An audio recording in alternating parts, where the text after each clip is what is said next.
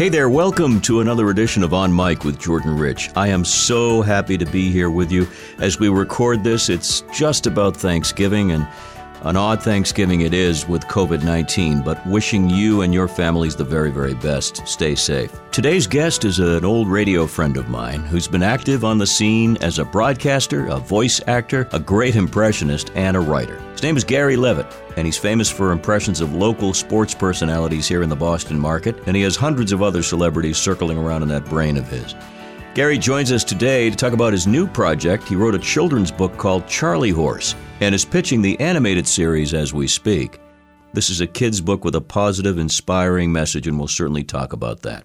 My first request for him will be to catch me up on all of his creative pursuits as we welcome Gary Levitt to join us on Mic.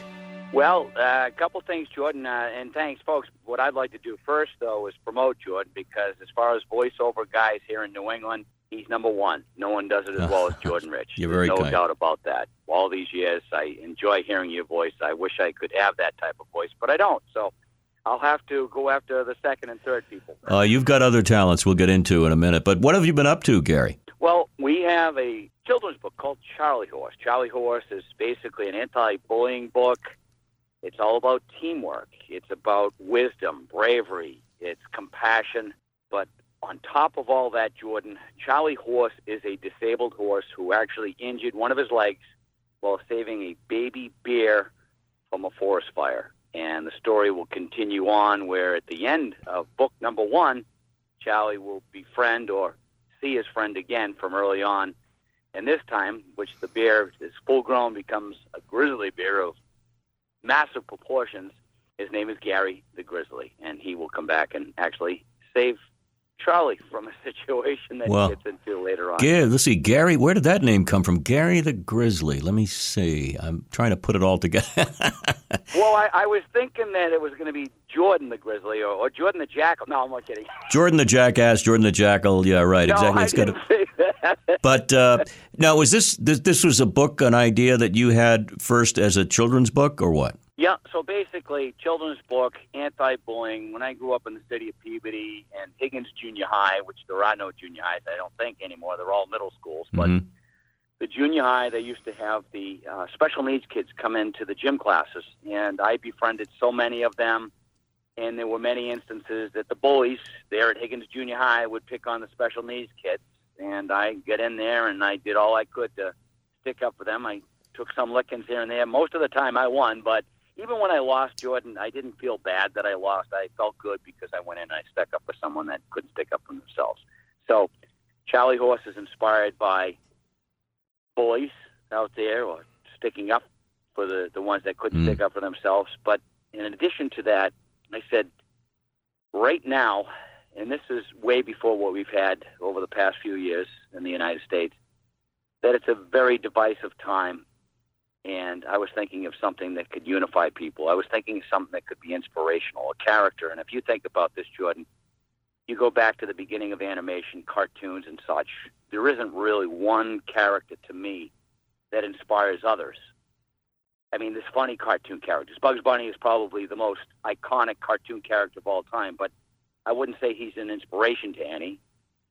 And other ones that have come along, you know, that have provided laughs and such, but never again someone that people could admire and say, "Hey, this is this is a great character. This is a character that others should try to emulate." Mhm. And that's what I try to do with Charlie Horse. Again, he's disabled. He's compassionate. He has all kinds of wisdom. He's brave. He's a unifier, and that's where the teamwork comes in. And Mm. the sub theme or title for the book Charlie Horse is called Friends for Life, and that's the name of the theme song for Charlie Horse. And in addition to that, my daughter Renee is the person that sang that song. She's the co-writer of that song, and she plays Sheena, the Shetland pony, who's the female equal to Charlie. That's a very menschy thing for you to do, by the way, to stick up for kids in school and also to carry it through as as an adult. Did you yourself have any issues that they picked on you for? Because you're kind of the class clown, I would think. Uh, I wondered if you had had any particular issues of your own.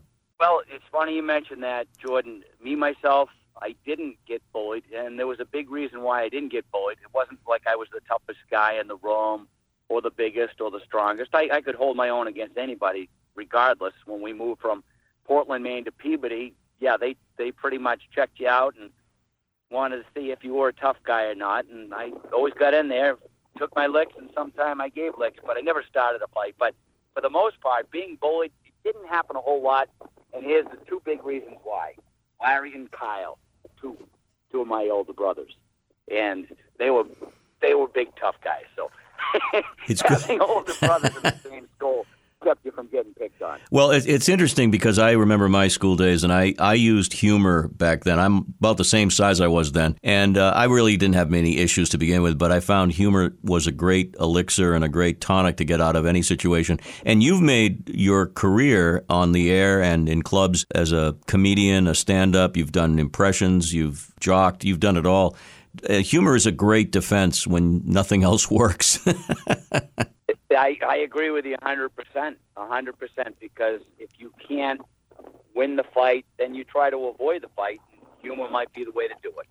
I want to talk with you about the process of pitching animation because this podcast is about the art and the creativity and the business end of things as well as anything else. But let's go back to Gary Levitt for a second and then we'll get to that and we'll play the samples. Most people who remember the heydays on um, Kurt Gowdy's radio station primarily remember you were a very, very fine and still are impressionist. And you did a lot of local impressions. One that pops out to me, of course, is Johnny Most. You ruled the roost as the famous uh, Celtics announcer. Tell us a little bit about your association with that impression. Well, this is Johnny Most. I am, of course, flying here at the Boston Garden. I'm with my good friend Jordan Rich, and he is unbelievable. That is dead on, by the way. And for those who knew Johnny, it's more than just what he said, it's how he said it. It's that gravel and a certain, you get the gravel immediately. It's an incredible impression. Yeah, and, and with the Johnny Most, they had many, many Johnny Most sound alike contests, as you know, Jordan, back in the day. And yeah, I won several of them. And, you know, I guess out of all the Johnny Most sound alike contests that I won, the most memorable with the, for three reasons. Number one, my dad actually wrote my material, which was about Boston Celtic villains. That was number one. Number two was the guy that was the MC for that show was the one and only Tommy Heinsohn. Whom we just lost, by the way, literally yeah, as exactly. we record this a couple of days ago. Yeah. Yep. And then lastly, after the contest was over, Johnny Most himself came up to me and he asked me if he could have a copy of the poem that my dad had written. And of course, I had voice. In fact, I, I'm not afraid to say it is that my best material was written by my dad. A tribute to a, a creative fellow who obviously gave birth to a creative fellow, and probably your brothers as well. But what were some of the other famous folk you did and and were in your toolkit back then that you really enjoyed mimicking? Well, it's it's funny.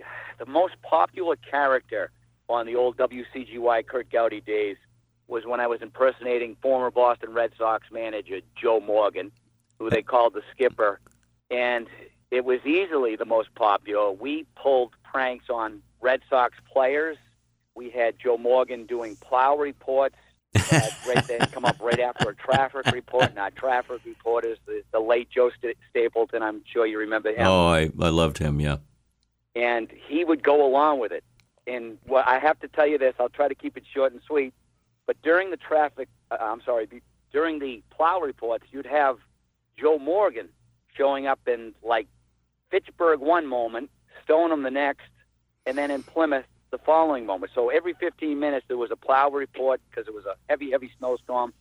And Joe Stapleton on the last plow report from Plymouth Rock, we said that he said this is what Joe Stapleton had said after the fact because there's an abnormal amount of traffic down in Plymouth today. Right around Plymouth Rock, some guy driving a plow wearing a Red Sox hat who just accidentally plowed Plymouth Rock into By way of explanation for those listening in Thailand and other parts of the world to this podcast, which of course they, they go global these days, Joe Morgan and the Boston Red Sox, you may note from uh, Gary's wonderful regional accent that he's from here. I'm from here too, but I work hard at trying to avoid the, the accent. But the point is, Joe Morgan is so New England. Give us a little taste of what he sounded like, if you recall. I sure will. This is uh, Joe Morgan during the seventh inning stretch at Fenway Park. Yeah, I'll tell you what I do so I don't get bored during the seventh inning stretch at Fenway Park. I just whip out my slinky. You remember the slinky, don't you, Jordan, the toy? and I, I play with it on the dugout steps. A slinky, a slinky, a wonderful gift for a boy. A slinky, a slinky. I think Jordan Richards uses that toy.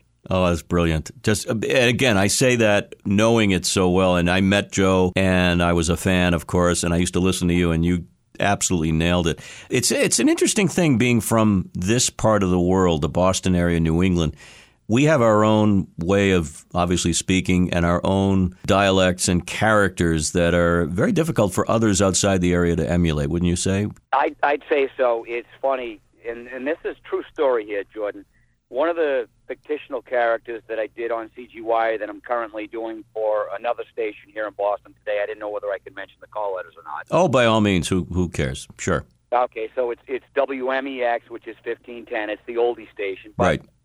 I thought to bring in some of the older characters that were successful as far as the fictional ones. I mean, obviously, the celebrity voices I bring in from time to time, and unless you're really gullible, you know it's just an impersonation. However, with the fictional characters, like one that was called Louis from East Boston, this is a character that hung out at Kelly's Roast Beef.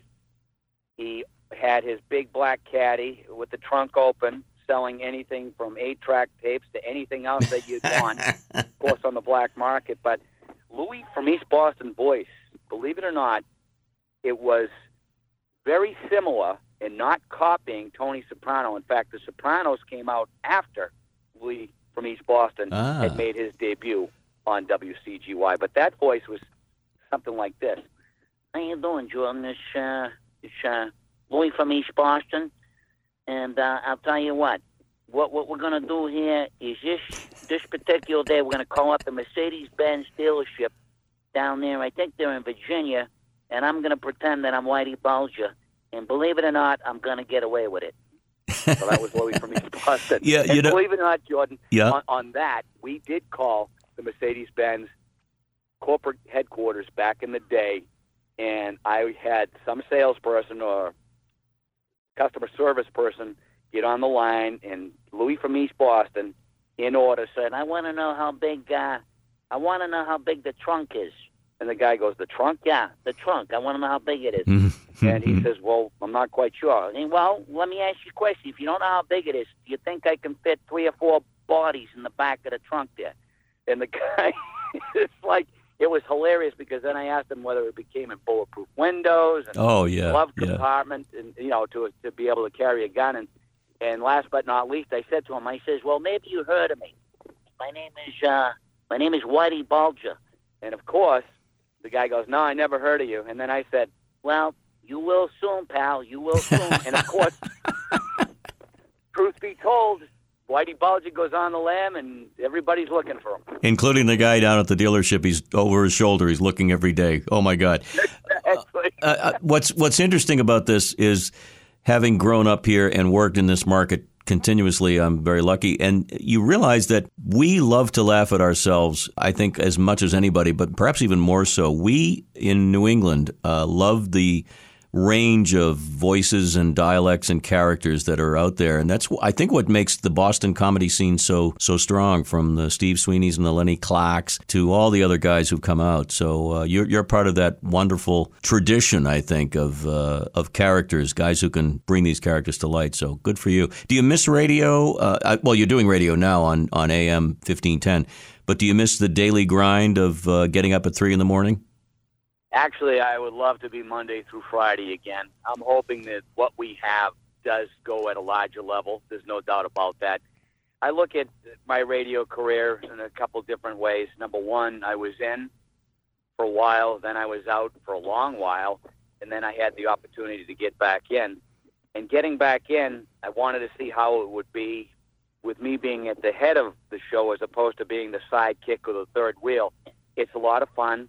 I've learned a lot. I learned a lot from the great Mike Morin when I work with Mike. I learned from Joe Martelle, Mm. who another great Boston disc jockey, as well as Pat Whitley. I worked with Pat Whitley and Marjorie Clapprood back in the day. You pick up a little bit from all these different people, and you try to figure out what's best when you bring your stuff to the table. Obviously, I have to offer my own personality. Could I do the Monday through Friday grind if it was the right situation and I had the right people around me? Because you're only as good as the people that bring something to the table, whether it's the same thing as you or not the same thing as you.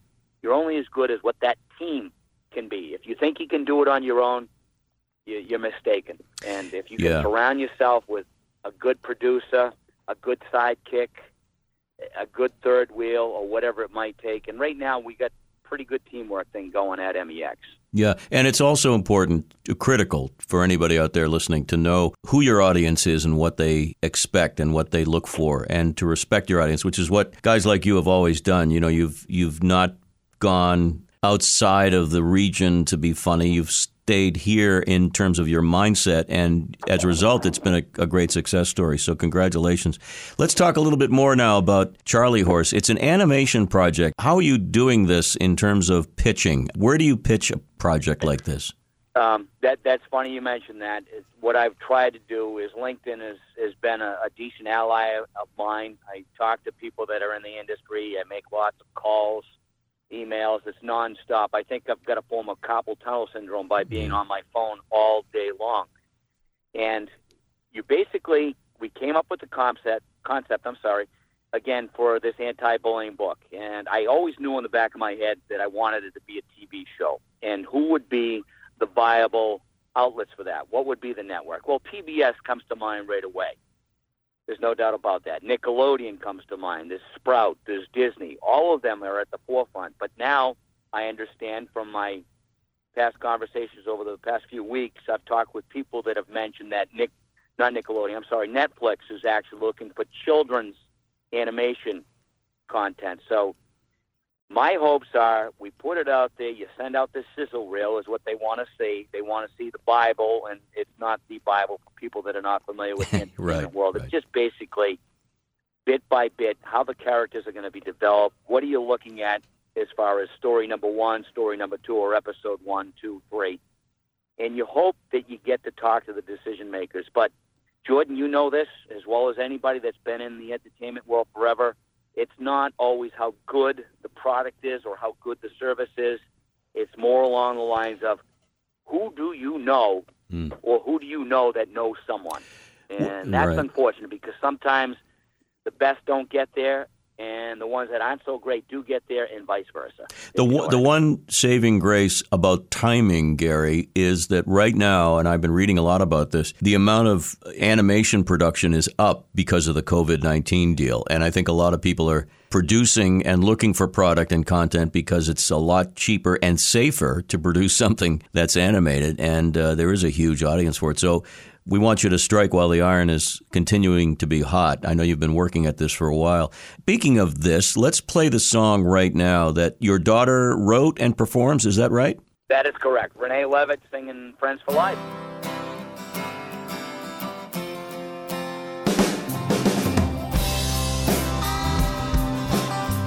Hi, my name is Charlie, is in Charlie Horse, and we are Friends for Life every start my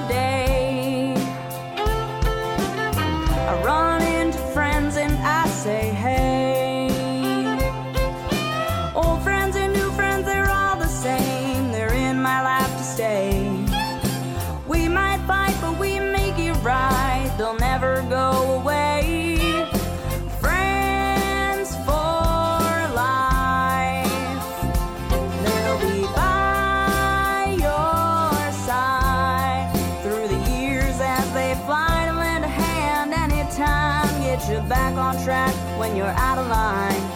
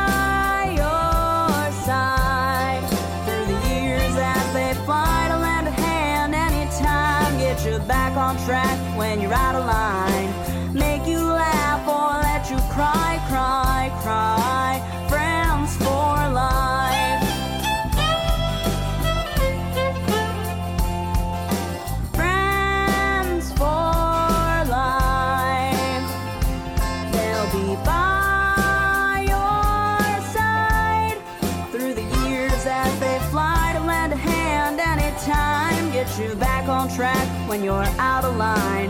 Make you laugh or let you cry, cry, cry. Friends for life. Well, that's a delightful song, and your daughter is very talented. And uh, you mentioned your dad. It seems to flow from one generation to the next. The Levitts are getting it done. Well, thank you for saying that. I always said that the four Levitt brothers, even with all the professional writing that we've done, we could not equate to what my dad did.